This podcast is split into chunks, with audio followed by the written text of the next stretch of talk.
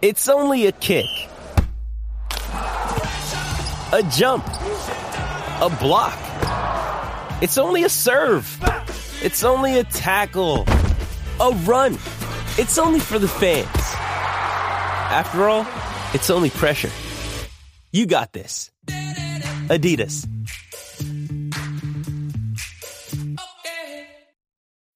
When you need mealtime inspiration, it's worth shopping Kroger, where you'll find over 30,000 mouthwatering choices that excite your inner foodie. And no matter what tasty choice you make, you'll enjoy our everyday low prices, plus extra ways to save, like digital coupons worth over $600 each week. You can also save up to $1 off per gallon at the pump with fuel points. More savings and more inspiring flavors make shopping Kroger worth it every time. Kroger, fresh for everyone. Fuel restrictions apply.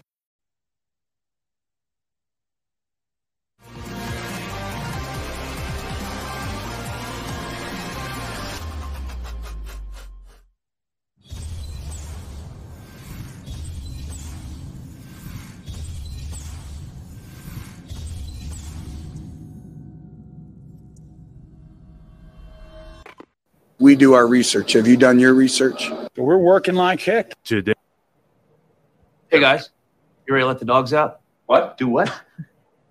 let the dogs out. You know, like, ooh, let the dogs out. Ooh, ooh. Off the Hook, airing on offthehooksports.com. Your home for real news, real opinions, and what really matters about Tennessee athletics. It's available on Apple Podcasts, Spotify, Stitcher, Google Play, TuneIn, iHeart. Like, share, follow, subscribe. Always available wherever you find your favorite podcasts. Good morning to you and yours. It is a Wednesday, and it is an eventful Wednesday as Tom Brady has decided to retire from the NFL after about 89 seasons. And you get into the debate of uh, Peyton Manning and Tom Brady, and we want to discuss that. Also, uh, some ties that a lot of Tennessee players have to uh, Tom Brady. There's a lot more than you think, including going way back. How about a guy named Tee Martin, Donté Stallworth? We've got a lot that we want to dig into uh, with the Brady retirement and how it ties into Tennessee. But it is also National Signing Day today, so I don't expect from the sources I talked to for Tennessee to sign any prospects. Um, today, there could be a surprise, I guess, but I don't think that's going to happen. It would certainly be a surprise on my end. And um, we will visit with Caleb Jarreau about what Tennessee ultimately did with this signing class, including transfers. We'll talk about some 2024 guys later in the program. And also, Ron Slay will visit us, and we love that. Ron Slay brought to you by Zach England of Best of Brock. Zach's got your back, one of the best personal injury attorneys in all of the United States, especially in Chattanooga. But let's get right to it, and that is uh, Tom Brady retires. I, I am at least glad that he didn't hold the world hostage by dragging this thing on.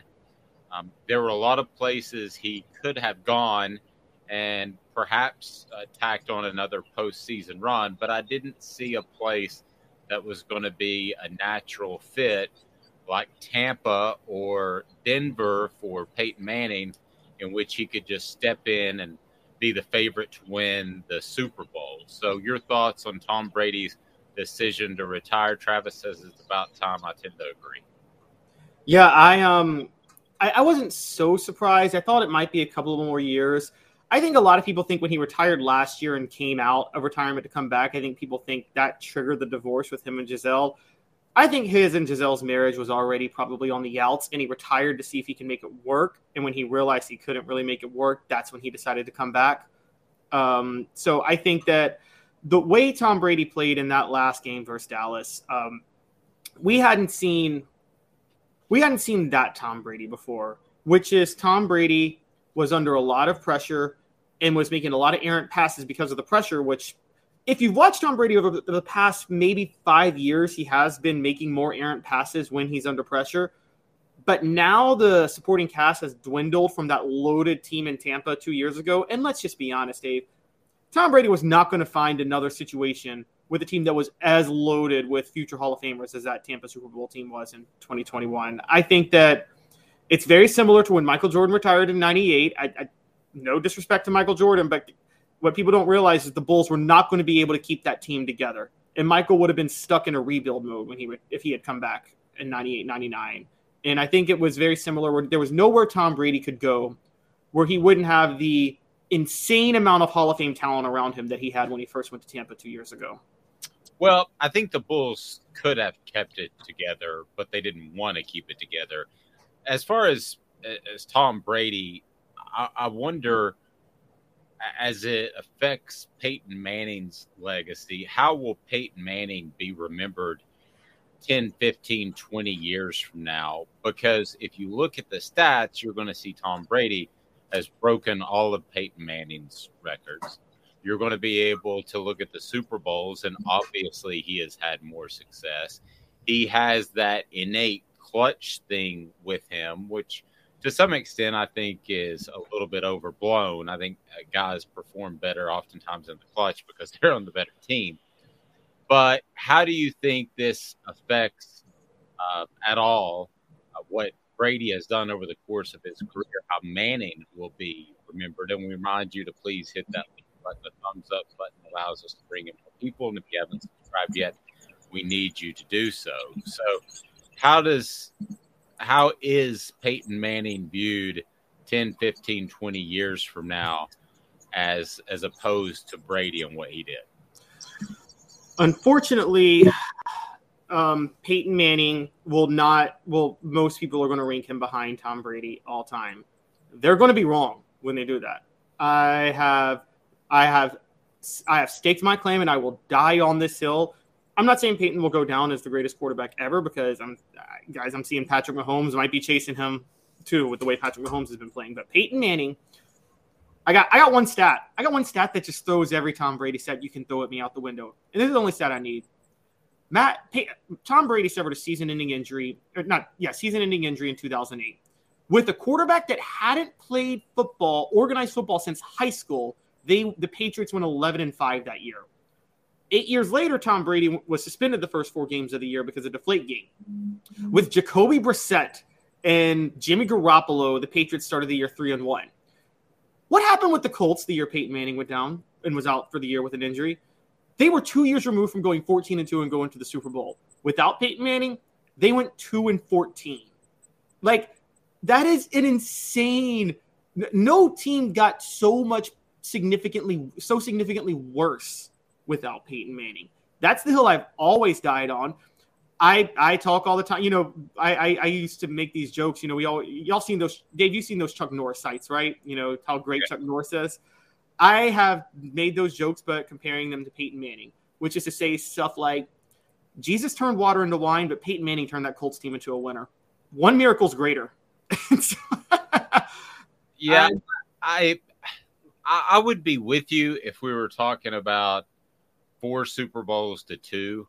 And I hate the fact that wins and losses is is a quarterback stat. I think that's silly. I think the entire team is a factor in each and every win and or loss. And I think to say this this guy has one more games than a, another quarterback is insane. And I don't think there's any question that Brady stepped into a better environment. But I can't in my mind rectify. Mm-hmm. And I, I wrote a column that'll be on offthehooksports.com later today about how I believe Peyton Manning changed the game as far as the freeze plays and what he did. And I think everybody does that now. And I think Tom Brady even picked up on some of that. Whereas his first Super Bowl, he was just largely along for the ride, like a Trent Dilfer, so to speak. But I can't, in my mind, justify calling one quarterback better than the other. And I get your numbers, but there's no way to me that I can justify seven to two. If it was four to two, if it was seven to four, I could roll with that. But seven Super Bowls uh, as opposed to two is just a massive, massive difference. And the fact that you have Tom Brady with the uh, incredible comeback against the Falcons, the fact that he won so many clutch games. I do think that there was a clutch advantage there. So I, have got to go with Brady, and and I really don't think it's it's even that close. The thing, the other thing that I was very impressed about Brady with is, let's face it, Peyton did it his way. He came in. Jim Mora did not like the way he he ran the offense because he was essentially the offensive coordinator. So they made a change, and what they did is they let Peyton completely run the offense with the freeze plays that I mentioned. But you've got a guy in Tom Brady that did it different ways. He leaned on Randy Moss. He leaned on the small slot receivers. He leaned on tight ends. He did it a lot of different ways. So I think it's a lot closer than a lot of people will think 15, 20 years from now. But I got to go Tom Brady. I just think the Super Bowl discrepancy is too strong. Okay, let, let's talk about the Super Bowl discrepancy for a minute because I'm, I'm willing to go down this rabbit hole. Because, yes, it's not just playing on teams that were better, which we know Tom Brady did. Yes. There is also a I'm sorry, but there's a luck factor in Super Bowls, and every player has, uh, you know, tons of players have had luck when they've won it. It is kind of unprecedented the level of luck Tom Brady had. Let me just break. Here's one stat for you, Dave. You ready for this? Before ready. this year, uh, you know, the NFL was sudden death overtime if you score, even if you scored a touchdown until this year in the first drive, it was still sudden death. Tom Brady in, in, in the playoffs, his teams are 3 and 0 on overtime coin tosses. Peyton Manning teams are 0 and 3. You can't, like, that's like a luck factor that you could not, that's insane to have that discrepancy. Then there's the tuck rule, which worked in Tom Brady's favor in his first ring. And funny enough, 11 years later, Peyton Manning had a similar play where he fumbled against the Ravens in the playoffs and it was ruled against him. Um, so they just kind of reversed course on the Tuck rule uh, overnight. I still haven't seen that rule called in anybody's favor ever again. I mean, I, I watched I watched Tom Brady lose his last game to Dallas two weeks ago, which you were watching, I'm sure, as a Cowboy fan. Yes. And I was so sure Tampa was going to come back and win because of those missed extra points, because that is the type of stuff that has helped Tom Brady throughout his playoff career. Let's not forget the year we we're talking about Patrick Mahomes. I just talked about how I think Patrick Mahomes may end up going down as the greatest of all time. Patrick Mahomes should have two Super Bowls right now. Patrick Mahomes had given the Chiefs a touchdown lead against the Patriots in 2018, and Brady was doing a game winning drive, and he throws an interception. But because a Kansas City player lines up off sides, has no bearing on the play whatsoever, the Patriots stay alive. They score a touchdown. He wins the coin toss in overtime and goes and scores, and Patrick Mahomes never gets a chance to get on the field again. You got me with so you got me with Brady on a couple of things.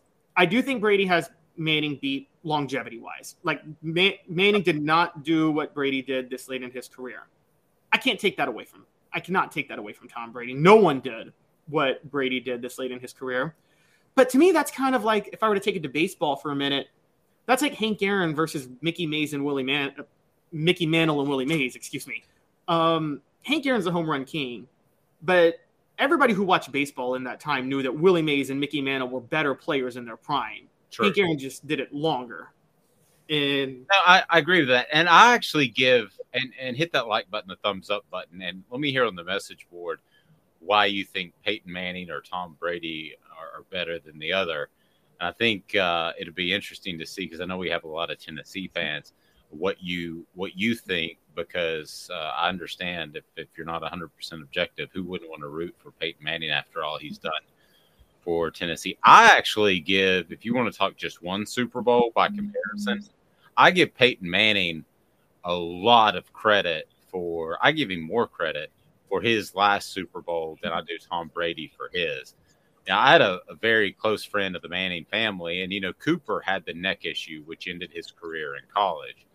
Well, they thought it was hereditary and, and similar what Peyton had, and that at one point before the season in which he sat out and then he went to the Broncos, he literally couldn't firmly grip for a handshake. That's how bad his right hand was. And I was told by a friend of the family that it's it's probably over. He's probably done at that point. Now, There were reports that he went for stem cell therapy, and I'm sure at his level of an athlete and his level of socioeconomic status, that he gets the best care you can imagine. And he was able to play, and that's great, and I'm glad. But to be able to come back from that, and if you watch the the playoffs towards the end, you could see his arm slowly go downhill in the final month and and then and then the playoffs. So I've got I give him more credit for that than any of Brady's individual Super Bowls. Maybe the exception of the comeback against the Falcons, but uh, I got tremendous respect for Peyton Manning. I really do. I just I, I can't I can't put him even really on the same level. I think it's Brady and everybody else. I think it's Brady. You drop down, and then you talk about Manning, Montana, Bradshaw, and all those guys. I think it's a totally different level, Caleb. I really do. Yeah, no, I'm sorry. I'm sticking with my guns on this. I'm putting Brady in this. Look, I'm putting them all on an island. To be fair, I don't think Brady's on a separate island. I'm putting them all on an island. By the way, I'm putting Dan Marino on that island. I don't care that Dan Marino didn't win any rings. Um, the only thing I hold against Dan Marino is apparently he never wanted a run game and he fought against having a run game, and that was to his detriment. But I'm I'm I'm sticking with my guns on this. And um, let to, to talk a little bit of X's and O's for a minute. I think one of the things that if we could just bring up some playoff stats, a lot of people don't know this because we talk about clutch genes. Manning has had a, Manning has is averaging more yards per attempt for his career in the playoffs than Brady is. He actually had a better playoff QB rating than Brady did too for his career until Brady went to Tampa. And I got to be honest, to talk X's and O's for a second, anybody that understands Bruce Arians' offense and understands the receivers that they had, uh, you know, for those who don't understand, Bruce Arians likes to flood one side of the field and go with a vertical attack on one side of the field. Brady was flooding one side of the field with Chris Godwin, Mike Evans, and Antonio Brown. Two of those guys are probably going to the Hall of Fame. If Antonio Brown didn't sabotage his career, he would have gone to the Hall of Fame. So three were hall, three Hall of Fame talent receivers to one side of the field. It was the easiest vertical attack you could ever do. Even if you had a noodle for an arm, you could have done it. And I think, and by the way, just another one stat: total QBR. That stat came into play in 2006. Brady played 16 seasons with total QBR as a stat. Manning played nine. Manning led the NFL in total QBR four times. Brady's only led it twice. I'll I'll, I'll close it with this. I think that I think Manning had a bigger impact on the game. If I had to select a guy tomorrow, it would be Tom Brady. If I had to create um, a penthouse in the Hall of Fame in Canton, Tom Brady would be there, and uh, other guys would would, would be around, but he would be center stage. Nevertheless, um, conversations about uh, Peyton Manning and Tom Brady brought to you by Andy Mason Real Estate.com. Andy Mason Real Estate.com with Andy Mason has about 40 years of experience in their group, and they're going to make sure you get the right home, and they're absolutely phenomenal when it comes to buying and selling how about their business tenants? Very simple. They are going to give you the best service and the best prices. Don't somehow waste thousands of dollars by going elsewhere with another realtor. You do not want to do that. AndyMasonRealEstate.com. is my realtor. He should be yours. AndyMasonRealEstate.com. Tell him off the hook sports said Jill. Take care of you. I can promise you that. Hit the like button, the thumbs up button, your thoughts. And it's funny to me there are a lot of ties between Tennessee and Tom Brady that some people are not aware of. You pointed that out uh, this morning that Tee Martin was one of the Brady Six, which I hadn't heard that term before. Explain what that means, the Brady Six. Yeah, there's a there's I, I can't remember if it's NFL Network or ESPN, but it was um, back in 2011. There was a documentary on the six quarterbacks taken ahead of Tom Brady in the 2000 NFL Draft. Um, and it was I remember making my wife watch it, and she was actually like, it was supposed to prop up Tom Brady, but she found herself just feeling bad for the other quarterbacks because it was just making fun of the other quarterbacks. But there were six quarterbacks taken ahead of Brady. Tee Martin was one of them. Funny enough, Tee Martin and Brady, both of them became starters in '98, the year after a, f- a four-year starter left. Brian Griese at Michigan and Peyton Manning at Tennessee.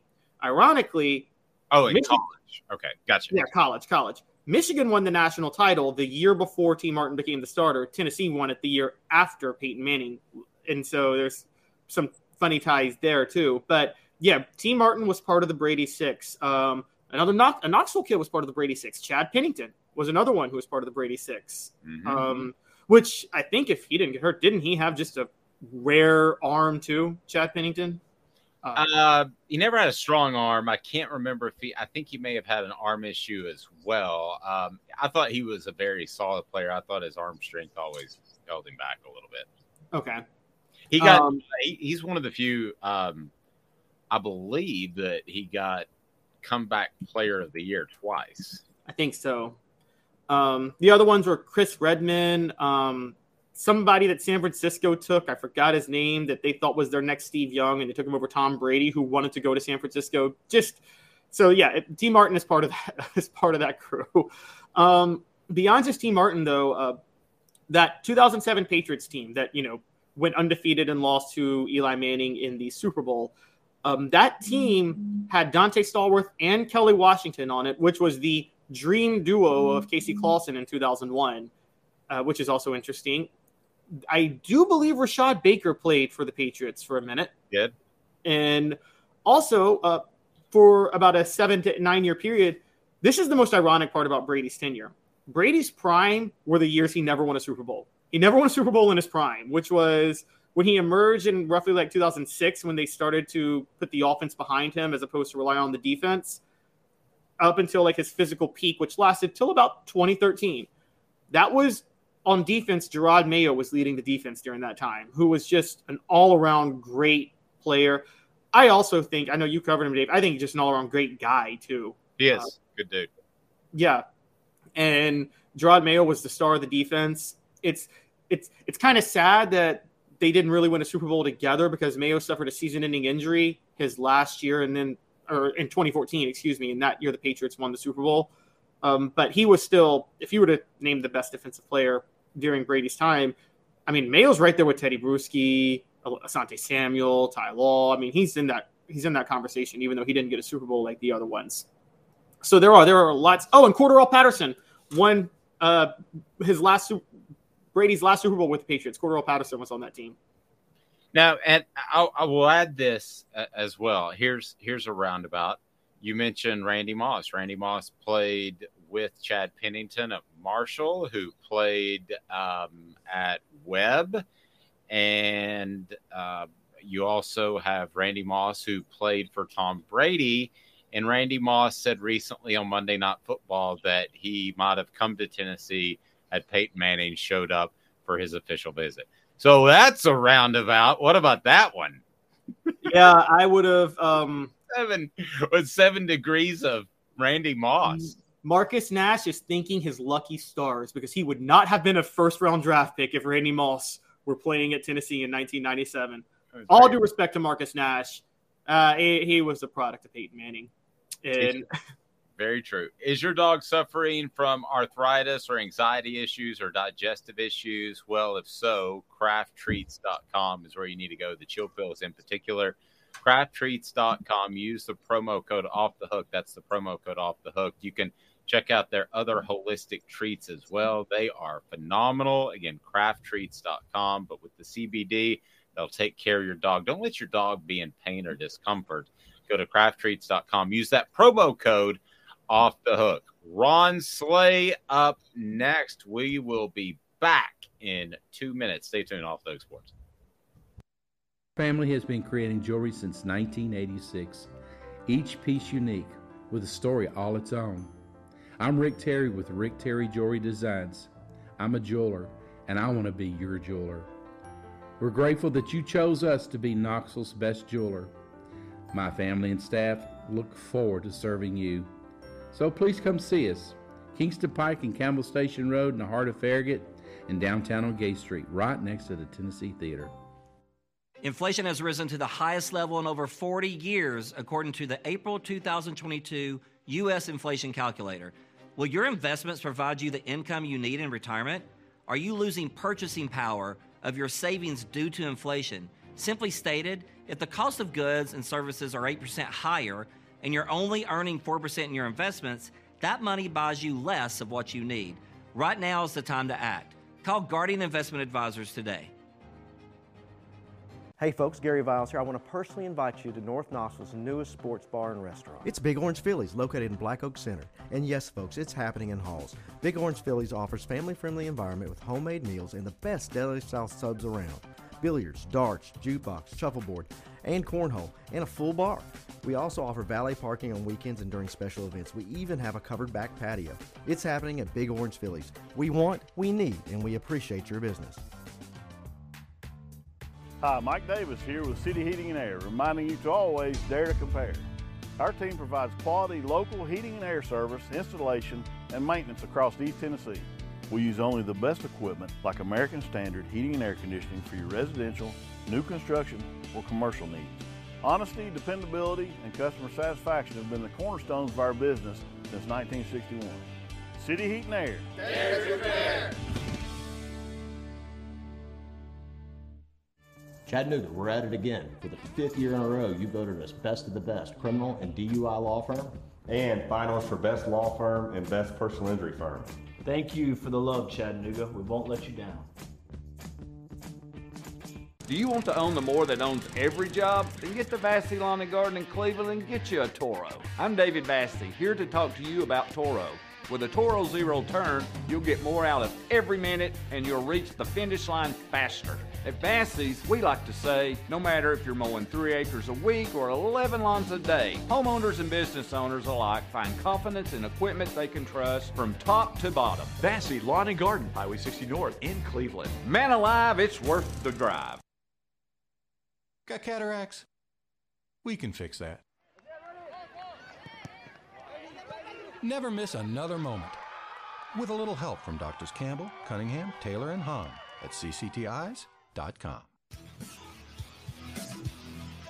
You know, the funny thing, Caleb, is had both of their careers started right now, Tom Brady and Peyton Manning, I could easily see Peyton Manning having the more successful career with an offense like the Colts had that was built around him, as opposed to, let's say, a a defensive minded coach with Bill Belichick because the game has changed a lot since uh, Peyton Manning came into the NFL in 1998. I mean, it's you can't use your hands as much in pass defense. It's they, they want to protect the quarterbacks. You don't take as many hard hits.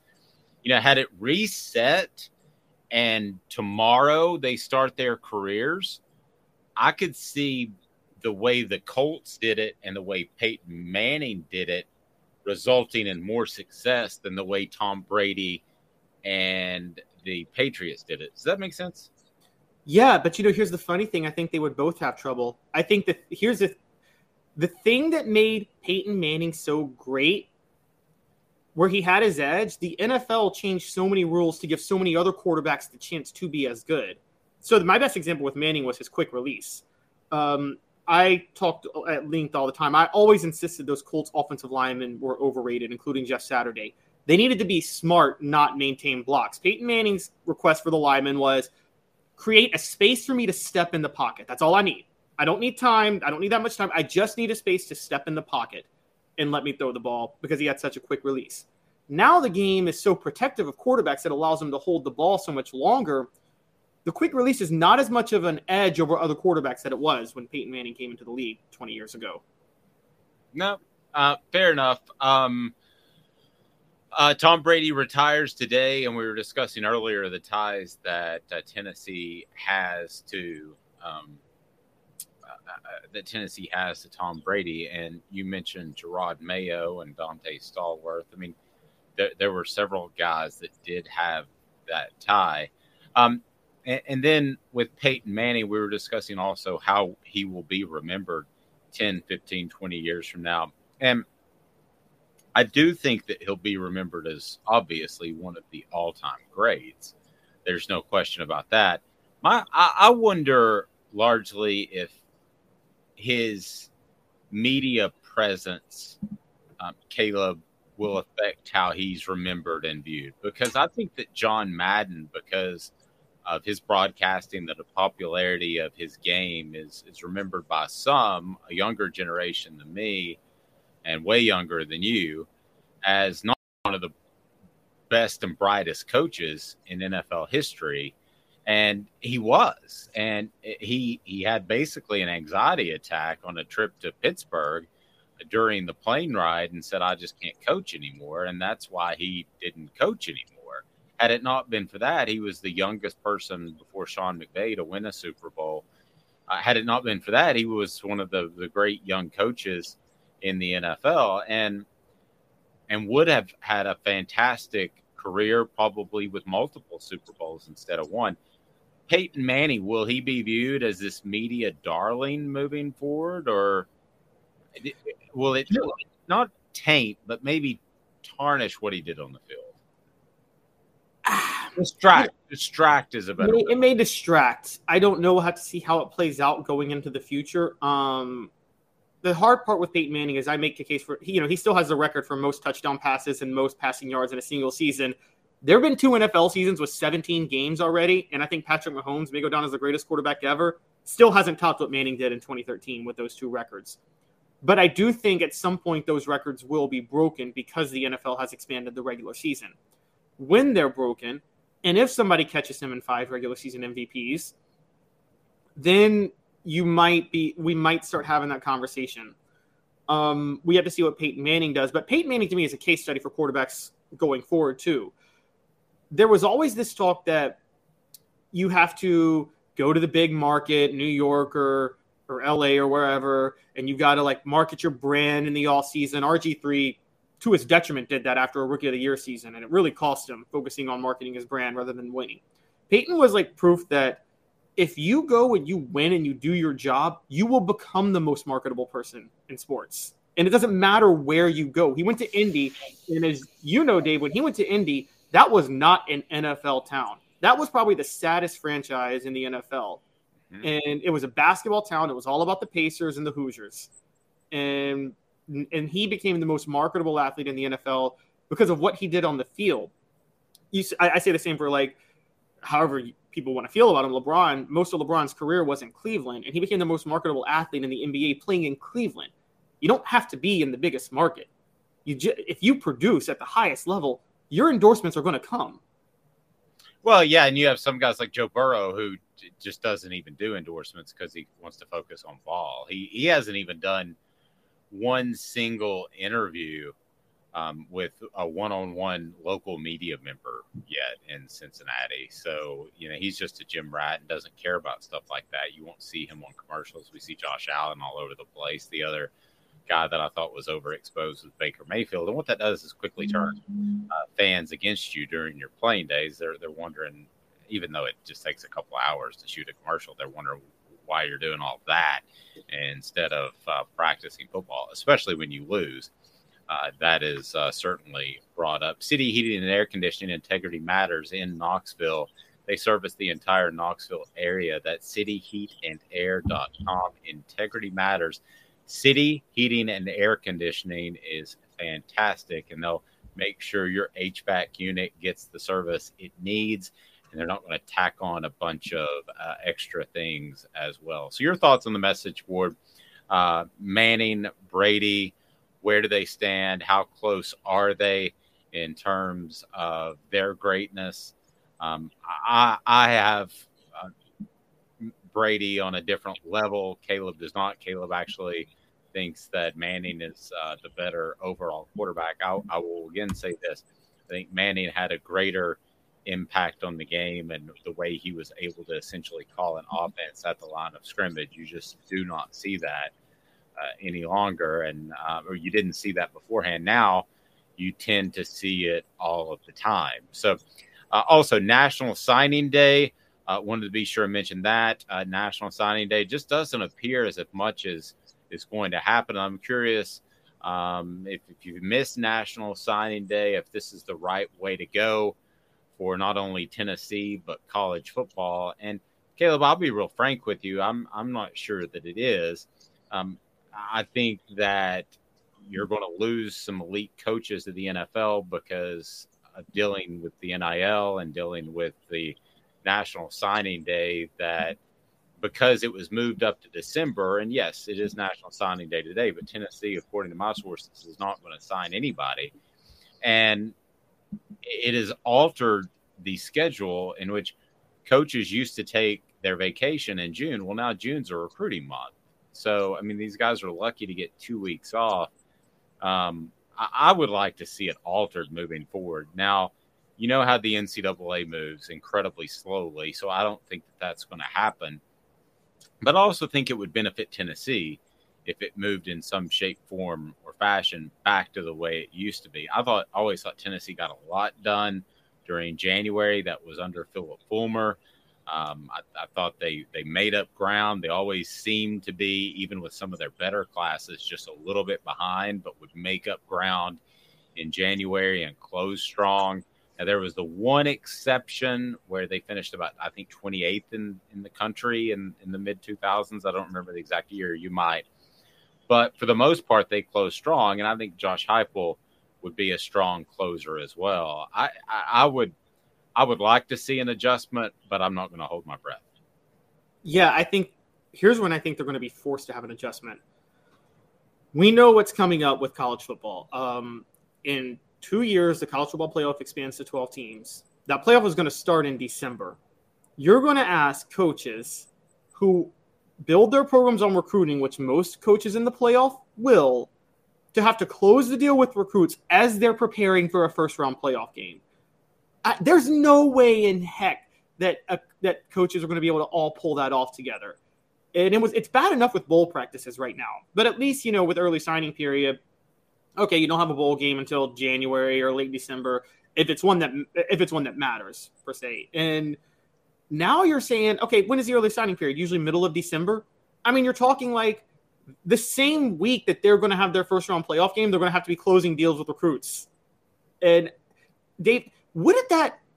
I swear, the stress wouldn't that kill a coach at that point?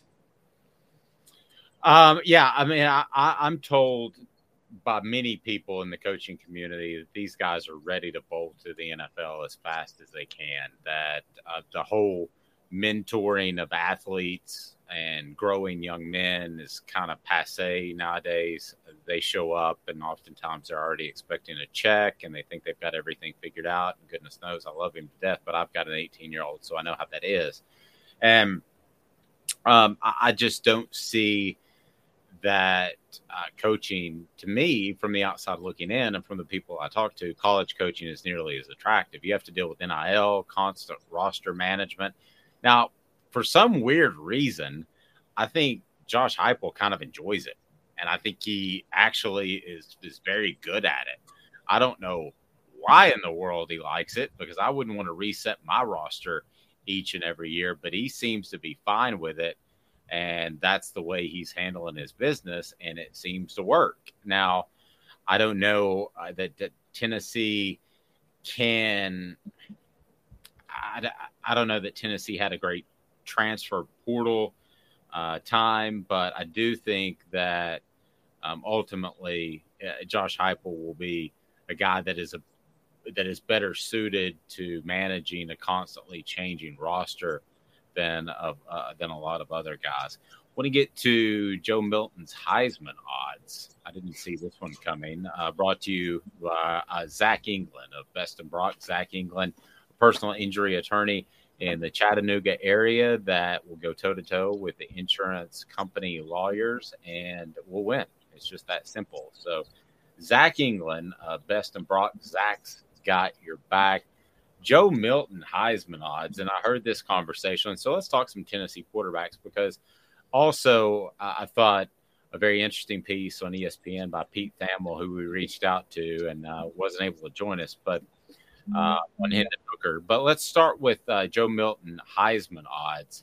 What are you hearing Heisman odds? Because that, first of all, future bets are not a great play. You're more the gambling guy. I'd like your thoughts on that. But uh, betting on Joe Milton to win the Heisman at this point seems uh, pretty reachy.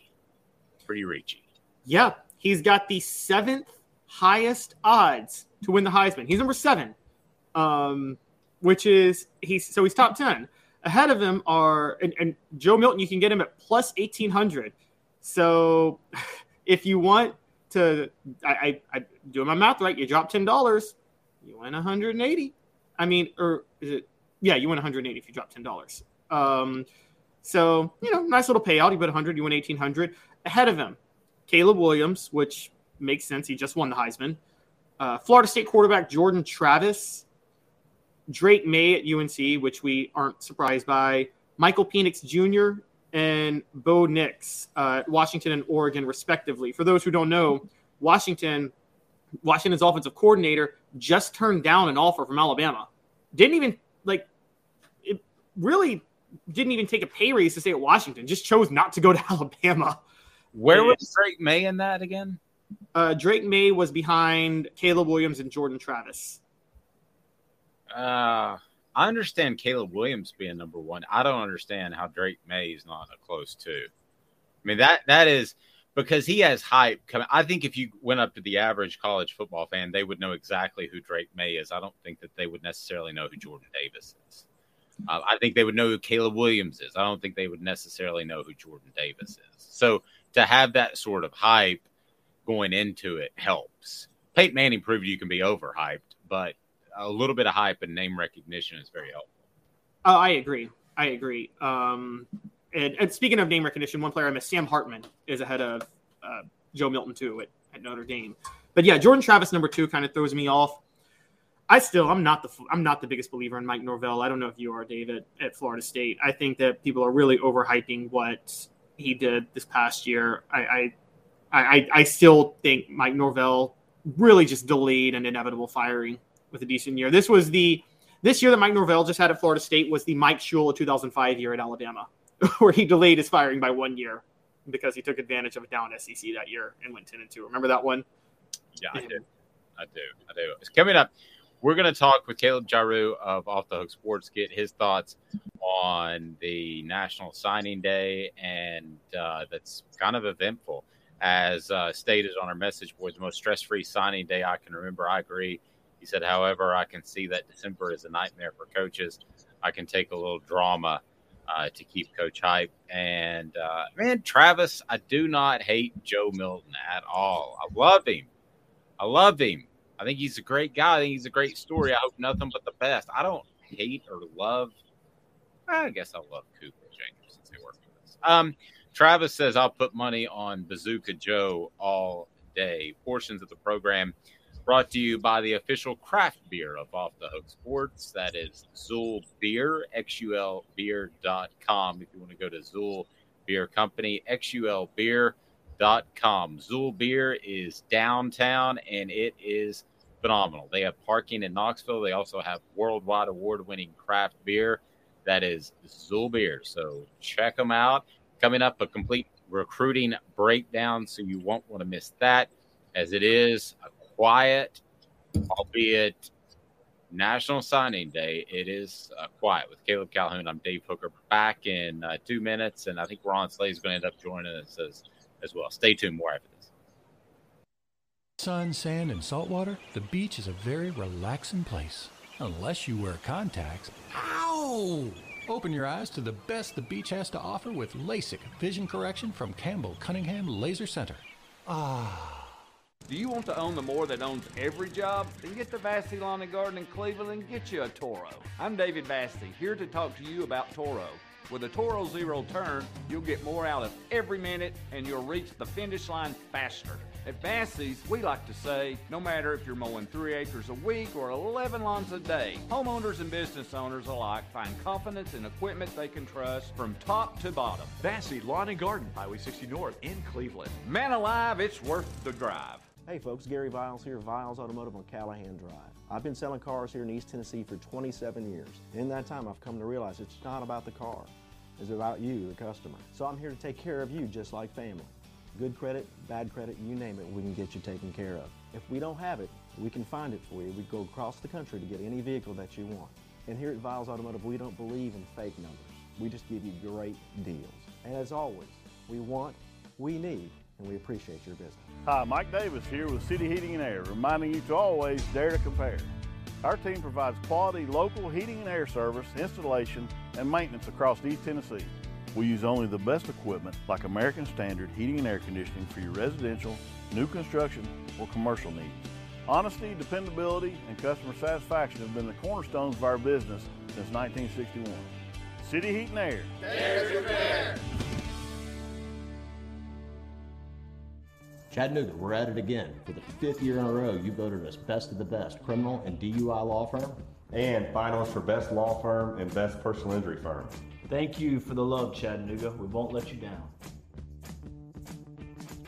Our family has been creating jewelry since 1986, each piece unique with a story all its own. I'm Rick Terry with Rick Terry Jewelry Designs. I'm a jeweler, and I want to be your jeweler. We're grateful that you chose us to be Knoxville's best jeweler. My family and staff look forward to serving you. So please come see us. Kingston Pike and Campbell Station Road in the heart of Farragut and downtown on Gay Street, right next to the Tennessee Theater. Welcome back. He is Caleb Calhoun. I'm Dave Hooker as we're joined by Caleb Jarreau now. And Caleb, it's kind of a quiet signing day. And uh, let's get your thoughts on uh, what's going on as Tennessee's signing day has gotten incredibly quiet as most around the SEC. Um, I'm hearing Tennessee signs no one. Um, so let's just kind of get your thoughts on the entire class. Well, I mean, this is probably the slowest national signing day in a while. They didn't even host any 23 guys this past weekend, so it shows that Josh Heupel is content with the class he's got. But I mean, when you have a five-star quarterback in Nico Iamaleava at the top of your class, you really can't complain. And then top to bottom, he filled some needs with cornerbacks like Jordan Matthews, and then obviously SEC recruiting. You always need to have offensive tackles, defensive tackles in your classes, and he filled some of those needs as well. So I think and this class sits at number eight right now, and it'll probably end up staying in the top ten because I don't think any other schools around them. It might drop to nine if Oregon signs a couple guys today, but besides that, I think they'll end up with a top ten class that fills a lot of needs and um, sets them up for the future. I see this class as the foundation of what Heupel is building at Tennessee. Uh, Jarreau, I wanted to jump in a little. I, I, want to get to some of the. There are a couple of players, obviously, we know Tennessee brought in a couple of transfers and preferred walk ons over the last couple of days. But first, just on a broader scale, you talk about Tennessee having the number eight class, and it'll probably stay in the top 10. As we know, as you said about a week ago, Nick Saban's been on a tear. He is ready to take out his mm-hmm. anger on the rest of college football for having not won a national title the last two years, and he signed nine five stars how close can Tennessee get to recruiting on the level of Georgia and Alabama on a yearly basis? I don't know. And is it, I don't know if it's ever possible for them to do what Alabama did this year, but do you think it's possible for them to get to Georgia and Alabama average yearly recruiting basis? I, I don't know. I, Nick Saban, the the nine five stars this year broke a record. So obviously, I don't think that's ever attainable again. But you see they're just established programs. And I don't know if you can beat that. Obviously, Josh Heupel won some recruiting battles this year, and I think keeping Tennessee guys in Tennessee is the first step. So Arion Carter out of Middle Tennessee, he, he looked like he was locked up. Nick Saban had him, and then he committed to Tennessee. So that's a good first step. I think you have to keep Tennessee guys in Tennessee. And you also saw Josh Heupel have a lot of recruiting success in Georgia but it wasn't with the five stars that Georgia wanted. I still think that if Georgia and Alabama truly want somebody and give them a committable offer where they're talking to coaches, you know, at least weekly and actually want that kid on campus, I don't know if Tennessee can win those battles. So, what are your thoughts? Um, let me start with uh, you, Jarreau, of uh, Josh Heupel's ability to close, because I, I think that a signing day in February like it used to be would benefit Heupel because of the way he is able to close. Um, yeah, I I don't um, I don't necessarily think that's the case with a lot of other coaches. The the way it's set up now, you're kind of scrambling, and it really hurts the teams, as Caleb pointed out, that are in contention uh, for the college football playoff. And I think that Tennessee will be in the future. So let me start with you, Jarreau, and then jump in, uh, Calhoun. That just your thoughts on would Heupel be a good closer under the old system? Because I think he would be really good. Well, and you look at how much success they had this season. It's kind of obviously if you're an offensive player, Tennessee catches your eye. Like there's no way a wide receiver gets an offer from Josh Heupel and says, "Oh, I don't want to go there. It's Tennessee," because that's not the case anymore. Obviously, this offense is a wide receiver's dream. It's a quarterback's dream. Where I worry is on the defensive side of the ball because if Heupel wants, let's say, a, a four or five star defensive lineman or linebacker, and Georgia wants that same kid, what's going to get that kid to come to Tennessee where he has to, you know, play 70, 80 plays a game with little rest when he can go to Georgia and play amongst probably 11 of the best defensive players in the country and consistently put up big numbers. So I do think the old system would probably benefit Tennessee just because you kind of have this longer time to mull over. And everybody who visits Tennessee always comes away impressed and talks about how Heupel texts them every day and checks up on them every day. So I think eventually that has to like, I guess like get into a kid like this coach really cares about me. He's texting me every day, and I don't think that can happen when recruiting is sped up to the beginning of December. Yeah, I, am I'm, I'm with you on that, Jarreau. Um, I think it would help Tennessee and Heupel. I, I think it would help a lot actually, because as we know, Heupel can close, and Heupel more than there are there are two there are two ways Tennessee is going to recruit in the future. One is NIL, which is out of Heupel's hands because Tennessee has the best NIL collective in the country, and the other one is selling what Heupel did on the field. I'm not sure that Heupel is the he's not the Saban or Kirby Smart type of recruiter as is. I, I I think that what you said about the defensive guys is more of a concern than people realize because I don't think it's. I think Tennessee can shore up its defense, but I think given Heupel's system, I don't think it's ever possible for them to have a defense that really sets you up well for the NFL. Because, like you said, you're going to be on the field a lot, and you're going to there are going to be some issues because of that. Dave, what do you think? I just I don't think that. I think when you run an offense like what Heupel runs, your defense is always going to have issues.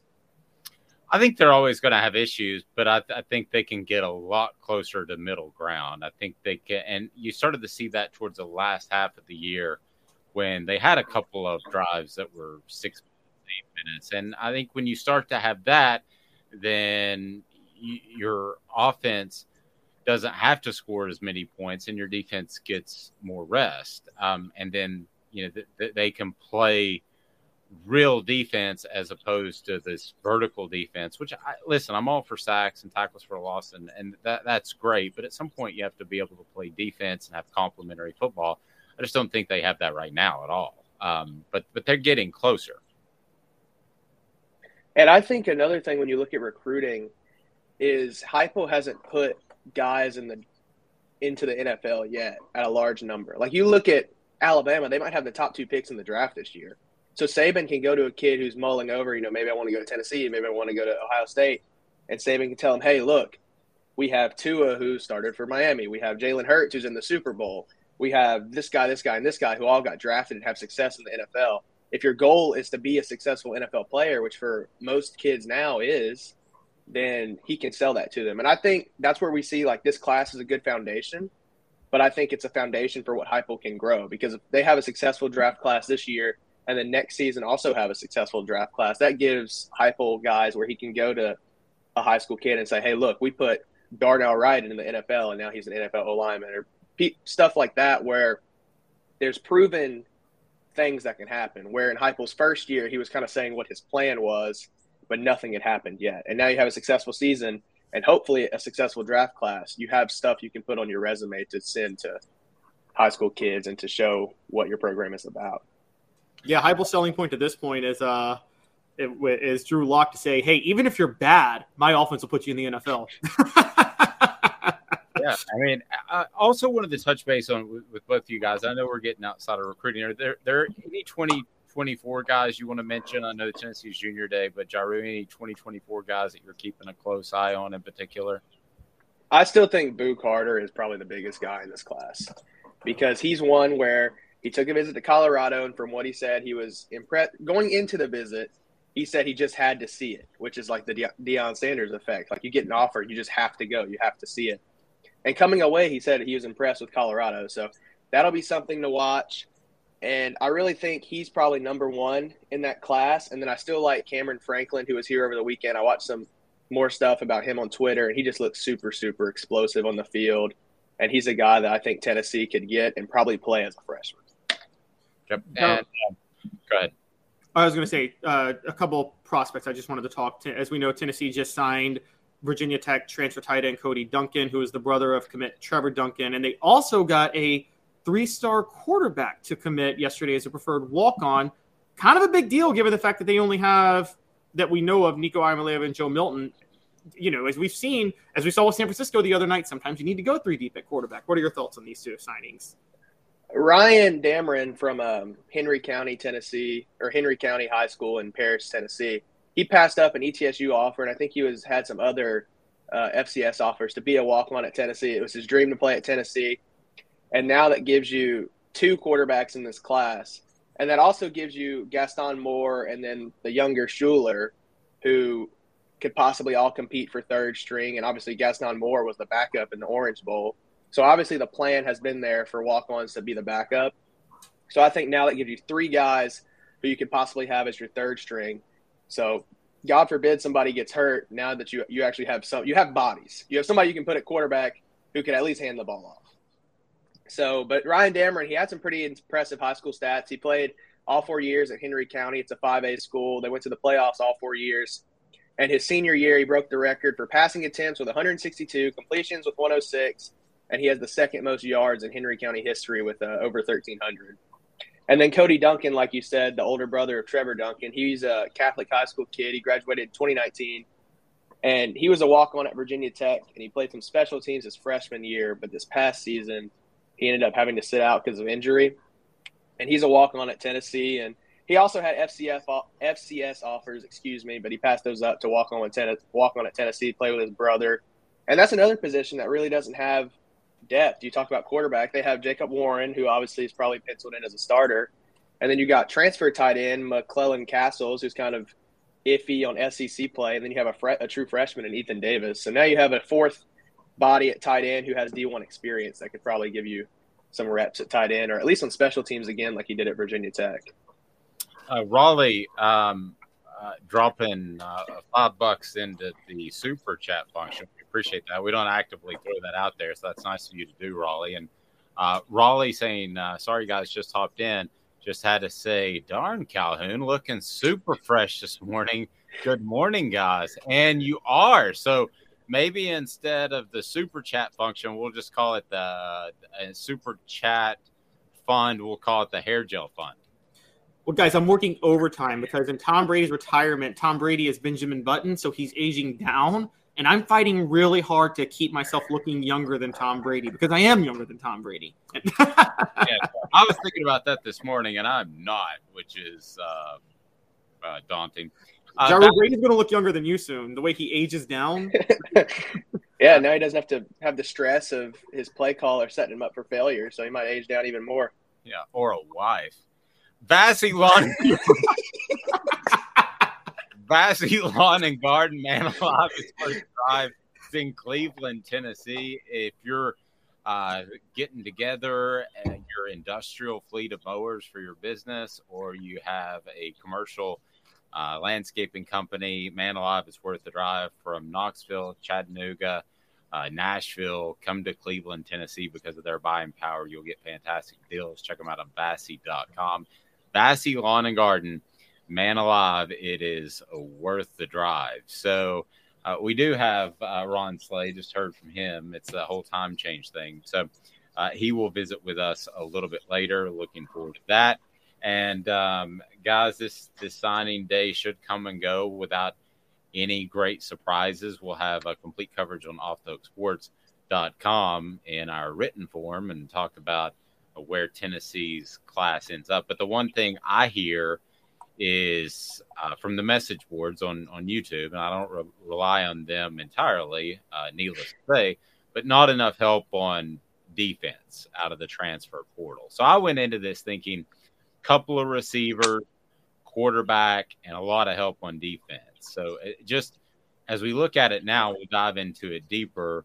What's your early grade on Just the transfer, not the class, but just the transfers that have come in. Uh, I would go like a C or I, I actually I'll go B because Dont'e Thornton is a big pickup at wide receiver that can impact you day one. Now I do agree that defensively there's probably a letdown there because I mean Tennessee's defense for I mean they were awful this past season. They ranked near the bottom of FBS and they really had to score 40 or 50 points a game to share up a win.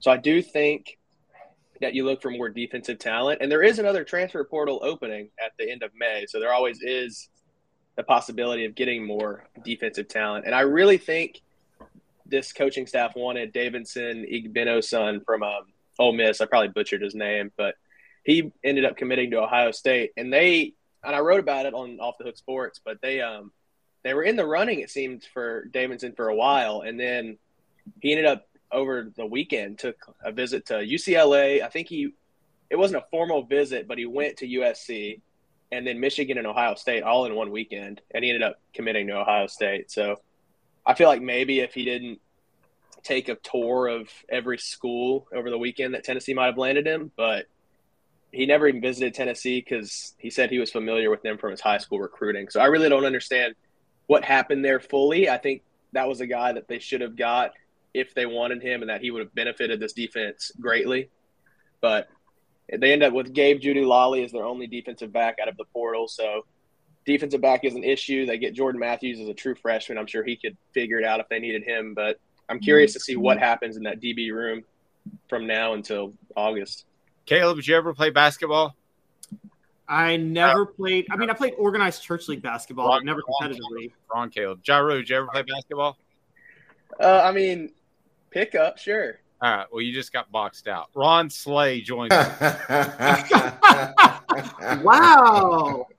Wow! You like that? no, man. Caleb answered the first. you said wrong, Caleb. Hey, man, there's something wrong with you, Dave. Yeah, I just I hire people and rename them. I was like, yeah, man, church league. You know, yeah, I can get out a little bit. hey, all three pointers and layups in the church league, Caleb. I, I, respect that. I know what that is right there. I used to play. I used to play that when I was about eleven year old, eleven years old, man. When the, with about the the eighteen, the eighteen and up guys, church league boy, they used to make me go down there and rebound. I hated it. I never used to get to shoot. They used to get to shoot all these crazy threes, contested threes. So I feel your pain in that, man. Yeah. Well, you just you you boxed Jarreau right out of here, so he, you're gone. Uh, and you knocked him, you knocked him right out. Uh, Tennessee number two, and and the debate begins for probably the top eight or so teams in the nation. And this does seem to be a wide open year of can they make the Final Four? Yeah. If, can can Tennessee make the Final Four? How confident do you feel that they could make the Final Four? I'm very confident. Um, I, am I'm, I'm as confident as we are that Zakai Zeigler can keep this up. I think that that that's it for me right there. Um, um adding in what Olivier brings to the game, if he get not 27 and eight, but 12 and eight, 12 and six consistently, if he can bring that the way Josiah is playing, the way everybody is playing at this level, um, and not saying that Zakai is playing through the through the roof, which he is, but at the same time, just the point production and assist to turnover ratio. So when you look at that, man, him only having since the second half of Mississippi State, I think four or, to, or five turnovers, give or take one. Um, that's pretty impressive, man. Because some of those games were on the road, um, high octane, high, high octane games like Texas, you know, where the ball is up and down and they're playing full court pressure. Big Twelve being one of the biggest the best ten, um, conferences in the nation right now. The way they played against them, um, the top two teams out of there, the way they played against Kansas early on in the year, something has to be said for that. You know what I'm saying? So um, I, I, I think they're Final Four already, man, and the way they're being treated to me is the reason why. Because I've never seen a pro, even the basketball program, be ranked number two in the nation and it it not be any. If you think think back, what was it, two three years ago when they were number number they reached number one or number two or something. It was, the hoopla was crazy. It was like whoa. I was even saying like, "Hey, y'all, hold everybody, wait a minute, wait a minute, like pump your brakes just a little bit, give them time, you know." And then you know they tumbled a little bit, but kept fighting. But in this situation, number two to me is so earned. It's so earned, and it's not no hoopla around it. Like if this was Heupel's football team, and this is no knock on them.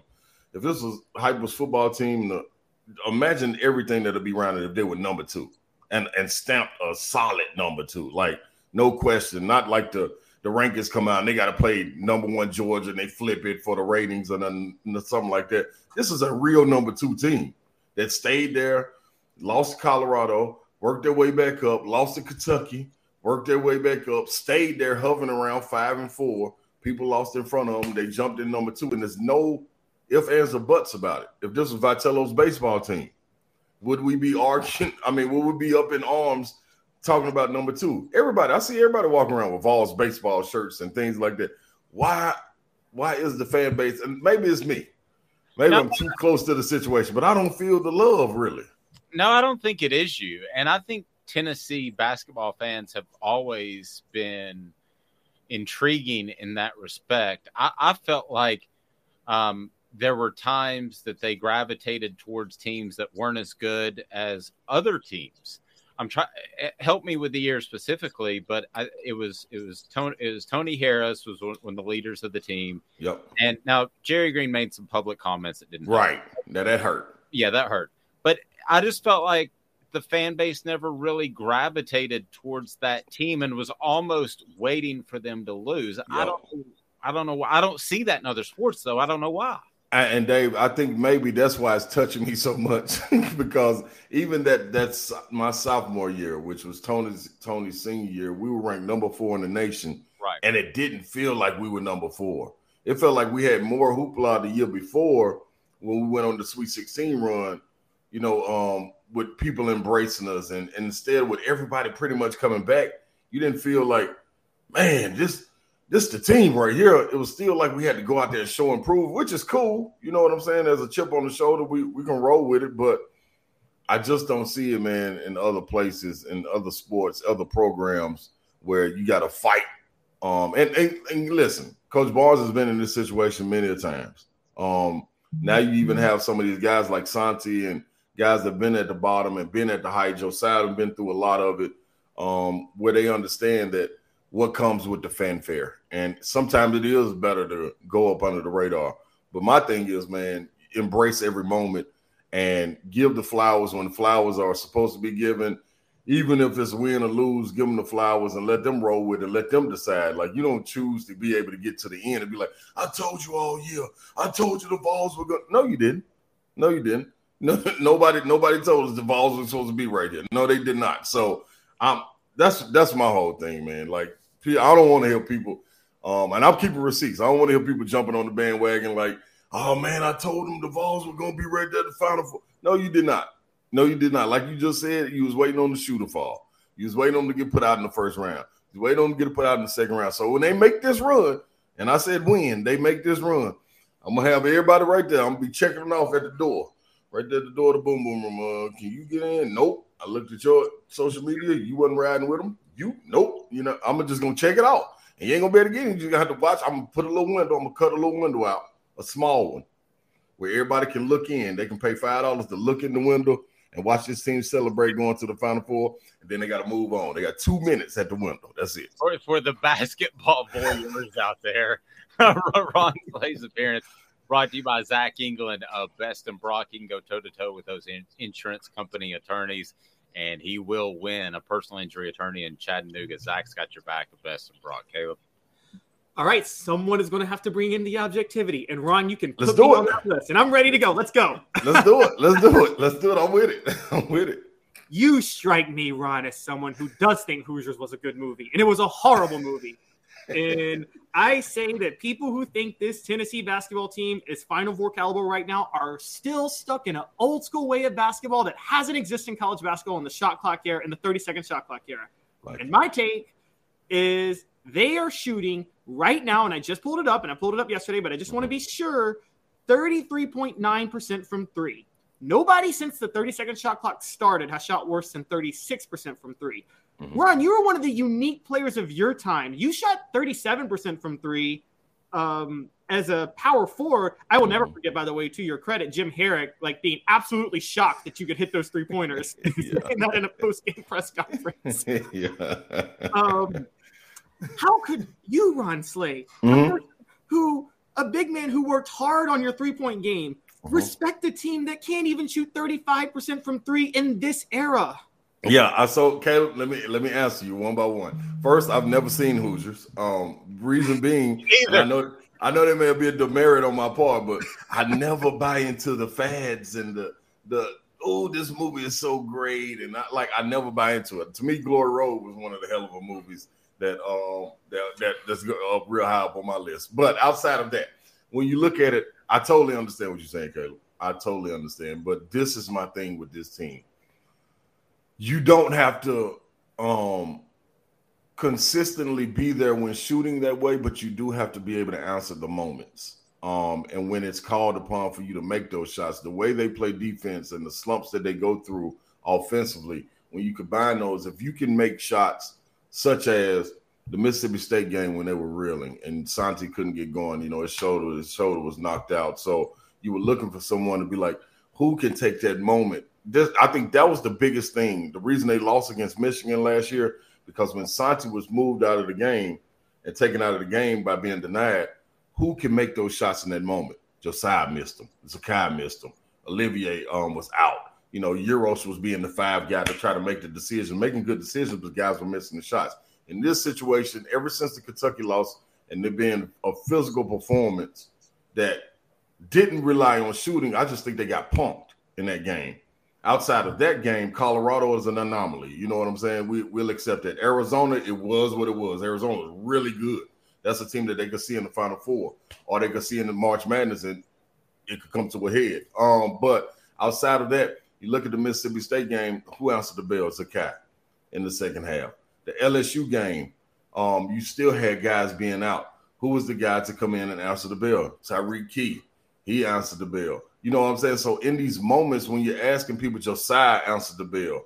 When you're asking people who answers the moment the biggest and efficiently, it's in the real guys. You know what I'm saying? I think this is what they were missing when it comes down to the numbers. Now, that's one thing I'm not. I'm not a numbers guy. I hate numbers because I'm more of an eye test.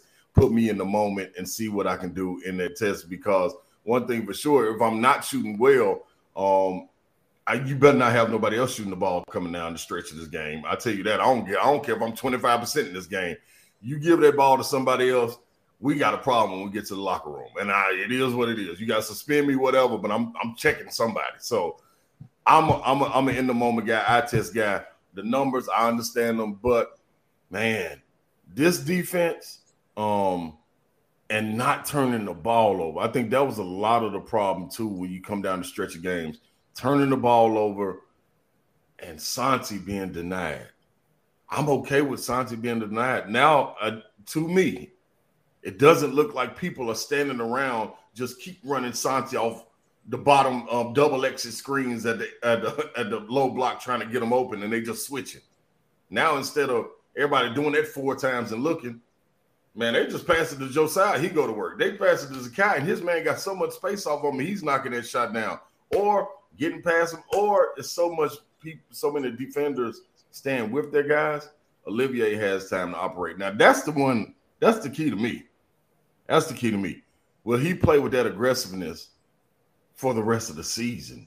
Or will he start catching the ball like this was the first time he caught the ball and didn't keep looking at the other basket? He faced up. I was like, oh, wait a minute. What are we doing here? Like maybe he went back and looked at the Grant Williams tapes. Grant would get it every time and face up immediately. Like, why wouldn't you be a threat? So when you get to see him doing that, this this is a different mentality team. And guess what? All that pays off because you got four seniors out there leading. Yep.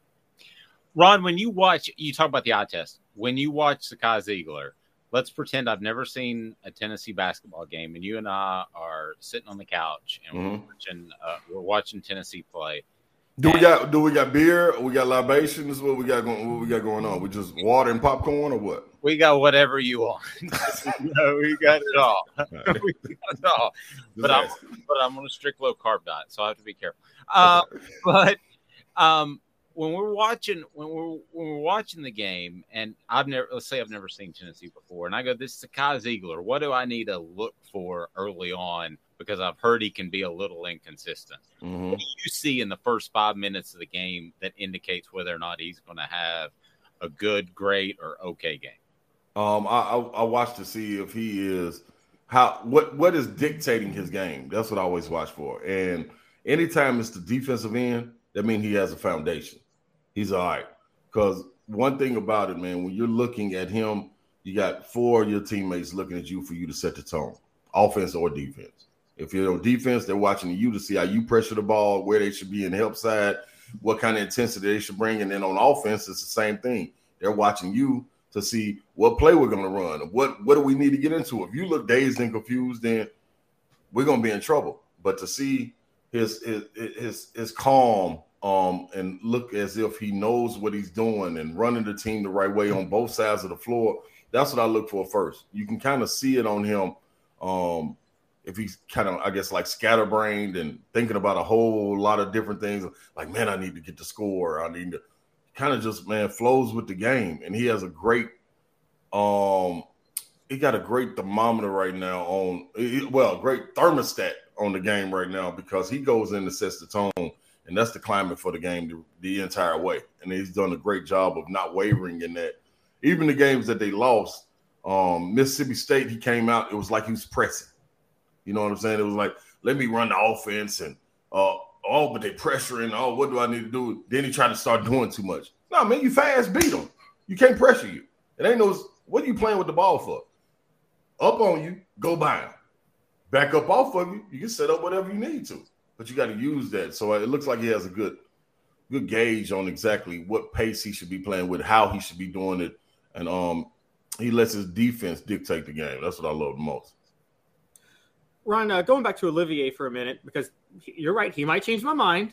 Uh, because if he gets, because one of the things that I knew Grant Williams could do so well was Grant Williams could stretch the floor. You know, he could Yeah. pull 15, 20 feet out. How important is it for Olivier to be able to do that on, on a consistent basis, particularly when Zakai is being Zakai going to the basket to Yeah. Olivier as a threat? I think that's that's huge. Uh, I think you look at it and um, when we were talking about teams like Arizona, um, the reason they're good, especially playing the style they play, they play similar to what Tennessee plays, the two traditional big men, like which nobody really plays. Like when you're talking about stretching the floor out with a four man, um, it's different nowadays. You know, I they could throw me at the five nowadays and I'd be all right and still be able to stretch the floor. I think that's why Arkansas was going to be dangerous by Brazile being able to stretch the floor and be that athletic guy. But with Olivier, it's important because you're playing with a five man, a seven footer the majority of the time in um Uros down there, or if he subs out playing what they do down there. Um, um, and then if, Toby gets in with him, it's kind of the same thing, just shorter, but he he's not going out far, so he's going to be right there in the paint. Um, so you got to be able to have four guys on the perimeter so the paint is not so clogged the way Zakai's playing. If his guy can pressure up on him, and you got two bigs down low, I mean you got four people in the paint clogging it up like the old early '90s and mid '90s of NBA basketball. You go beat your man, and it's another help defender right there. Right now, with the floor being spaced like that, you beat your man, and there is no help defender. The help defender is Olivier's or um, whoever the five man is. The reason Uros had a really good game against Kentucky because the floor was spaced. He took Olivier out, and Uros was right there just moving to the open spot to get in there, dropping it off. It's a breakdown. It's an easy bucket. So with two bigs down there, it will not happen that way. You cannot get the movement. You cannot get the passing and cutting into that way. I think that's why the small lineup has been um, actually working really, really well because the floor is so spaced, and you have to you have to um, deny the shooters where you not deny, but you can't leave them for as long. So it's important for Olivier to be able to knock down not just that 15 footer when getting it in one on one, but at least 18 to 20 to keep his man at least one step from him. You know what I'm saying? If he two steps from him, that means he in the paint playing zone. He can recover. You're not really a threat. But one step, then you got to kind of guess. So yeah, I think it's, it's, it's big time for Olivier to be a threat out there. Ron, last thing, and I'll, I'll, let you run. I know you got a busy day. So um, the uh, game tonight, key matchups, and where's the tougher place to play? Is it at Florida or at Kentucky? Oh, for you man. your time. I'll do my oh man, my um freshman and sophomore year, I'd say um Florida. The, and I think a lot of it is because of the teams that they have, um, how much the fans get behind them, how rowdy they become. Um, Florida's always a rowdy place, regardless. But when they got a really good team, like they are, they're they out there way before warm up start, you know, and getting ready. You can hear them when once you're getting off the bus, you start walking through the tunnel, you get into the locker room, you can hear the fans from the court. You're like, man, is it fans out there already? You know what I'm saying? So that's what they got going on when they got good teams. Rupp, I've always been, man, like when Rupp has a good team, when they go on runs, they're dangerous. To start the game and when they go on runs, that's when it's it gets loud, like you can't hear yourself. But if you don't keep, if you don't get Kentucky on the run, they're not as dangerous. You know, it's, it's a lot of people there, and you know, I always uh, was the belief that they were pumping artificial noise in there. You know what I'm saying? Like, I, I just don't believe that the wiser people were getting that loud. You know what I'm saying? So, um, but I, I will say, uh, Rupp, Rupp, you have to play with not only the crowd noise, you got to play with, against the tradition too. So you got to play against some banners and stuff hanging, which brings a different dynamic to it. So Florida, when they got a good team, Kentucky, when they got a good team going on runs, you know, along with the tradition and everything else. And uh, any keys tonight that you're looking for in particular? Yeah, man, they got to um, they got to keep Castleton um in a box. You know, um, it, it, keep him below his double double. Um, I'll accept ten and eight from him. You know, I mean, he probably change a couple shots by three blocks, but keep him right, right, right there.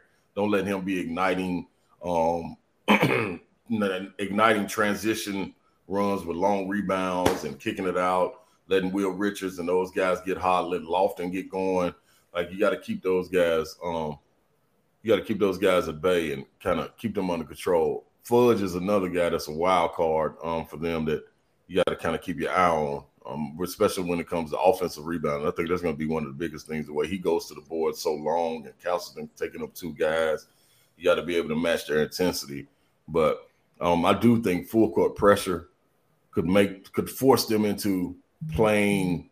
Like I know they want to run. That's what we're used to with Florida, but I'm not sure they they've all the way embraced um, Coach Golden's style. You know, and you like what Caleb was talking about he's a big time numbers guy. So if they're not knocking down the three, he wants them to go to the hole. And if they, they gotta if you gotta think for too long in basketball and not react and play instinctively, then that can get you. And hopefully Tennessee can apply enough pressure to get out, get some easy buckets, shoot the ball well, and if not, get inside and um, create some easy putbacks. Ron, great stuff as always. Uh, SEC Network 104.5, the zone, and uh, just absolutely keep crushing it. We appreciate you and have a fantastic day, sir. All right, what's up with y'all in the chat? I see y'all, man. What's what's happening on the Well, we were discussing we were discussing Peyton Manning. Um, oh, okay. Just because Tom Brady retired. I saw that. Okay. So uh, he, he retired again. Again, again. Yes. Caleb, Just... Caleb believes firmly that Peyton Manning is, is the better quarterback. Um, I, I, had to I had to go Brady. Uh, what are your thoughts? Oh uh, you, you want to know? Peyton, Peyton is my guy, man. Peyton is my guy. I'm a um. I can. It's, it's only one way I can vote with this. I Peyton, Peyton Manning. I gotta go Peyton Manning. I would. I would love to have an unbiased approach, but um, with the relationship with Peyton and me being able to watch him work, come back in the off season, and the things that, like I, I remember being up there in the summer in the complex. Probably was my junior year. I was up at rehab and, and Peyton came back. Donté Stallworth and all those guys were there. They were in there doing 707. And man, this man, I'm sitting there doing my, my box jumps. I mean, my box squats outside, just watching them, me and Chad Newman. And this man was audibling, calling audibles in 707. like, I'm like, I'm like, dude, you just got here. Like y'all, it ain't like y'all been in film. You know what I'm saying? This is just they break the huddle. Hey man, boom bam bill, call the audible, and it's a whole different route. I'm like, is anybody watching this? This man is a scientist in seven on seven, and he worked with these receivers before. Now, but I know we have some good receivers, but good God Almighty, man, this dude Peyton, Peyton, different man. So Peyton that SNL sketch of him playing with the kids that was accurate. Is what Yeah, that's that's real. That's real. That's that's real. And I know I know to reach that level, man, you got to have a certain craziness about yourself. And I'm sure Tom has the same thing. But man, I just saw it so many times for Peyton, man. Like it's honestly, Tom had really good teams, really good coaching around him. Peyton really the way his arm strength was in that Denver um um season shouldn't have won the Super Bowl.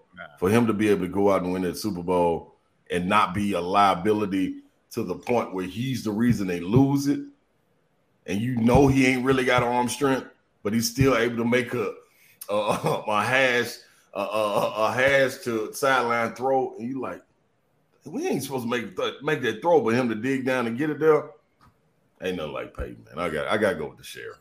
Well, I believe firmly that Peyton changed the game with the the freeze plays and calling two plays come the line of scrimmage, and that came from David Cutcliffe at Tennessee. I don't think Tennessee's football staff department, I don't think they get enough credit because everybody does that now. Mm-hmm. You go to the line with two plays, and whatever the sign is, Omaha or whatever. Yep. You're, you're basically you have two plays at the line of scrimmage, but Yep. seven Super Bowls, seven Super. Now that's that's listen, Dave. That's serious. That is serious. Like it ain't. There's no disputing that. But I, I, I just had to say though, man. Like, although could could you could you plug and go with Peyton in Brady's spot? I'm gonna say yes.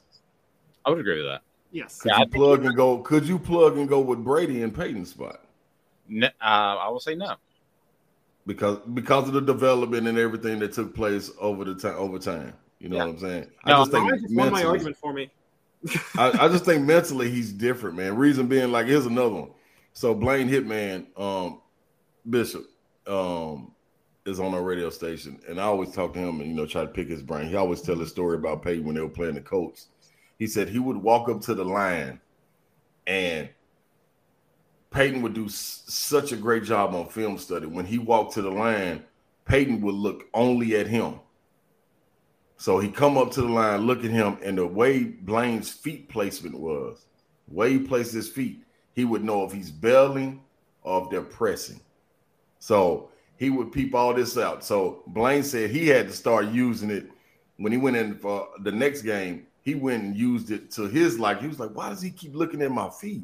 Keep look-" so he figured it out. So he said he came back the next game and did it twice, and Peyton went and found something else. He didn't even mess with Blaine no more because he changed it up and and could understand when he couldn't understand anymore. And he said it made him a better player because now he had to go with look the same look every time in order to confuse guys because they were he was tipping people off.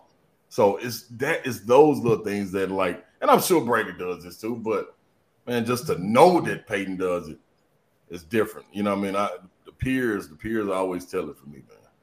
That is bizarre. Wow. That is. you look at feet. I wouldn't have never thought of that. No, me neither. Uh, great, great stuff, Ron. We look forward to seeing you on uh, SEC Network. And if people are in Nashville, they can check you out on 104.5 The Zone with Don Davenport and uh, Brent Dougherty, who's a pretty good cat himself. So, buddy, have a fantastic day. We appreciate you.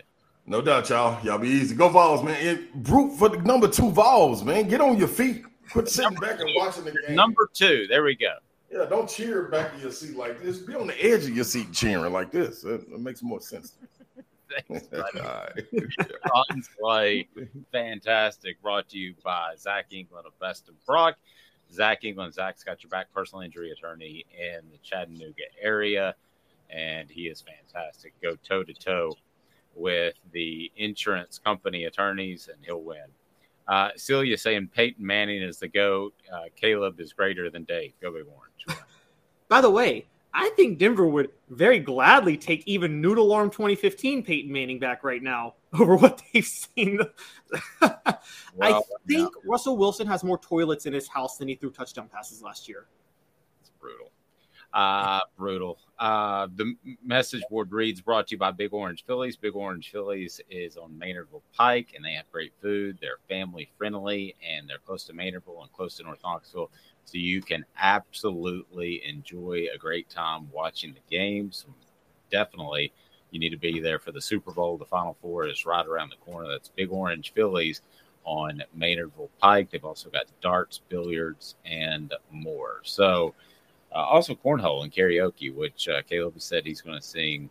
Uh, was it uh, Shania Twain? Is that what you said you were going to? No, uh, Mariah Carey's always be my baby. Is, is my go-to. Um, yep, that's. Oh, oh, and Tupac's Hail Mary. Yes, I can do Tupac's Hail. That that that's total, like, flip. Always be my baby versus Hail Mary. You know, S- same vibe of a song. Yeah, it's exact same. Viles Automotive Group, the epicenter of car shopping in Knoxville, and they've got the selection, they've got the right cars, they've got everything you need, including the best customer service they want, they need, and they appreciate your business. Viles Automotive Group also has a service department that will treat you fairly. Again, that's what they're about. Files Automotive Group on Callahan Drive. He's Caleb Calhoun. I'm Dave Hooker. For Caleb Jarreau, Ron Slay, I'm this what is off the hook sports. Have a fantastic day, everyone.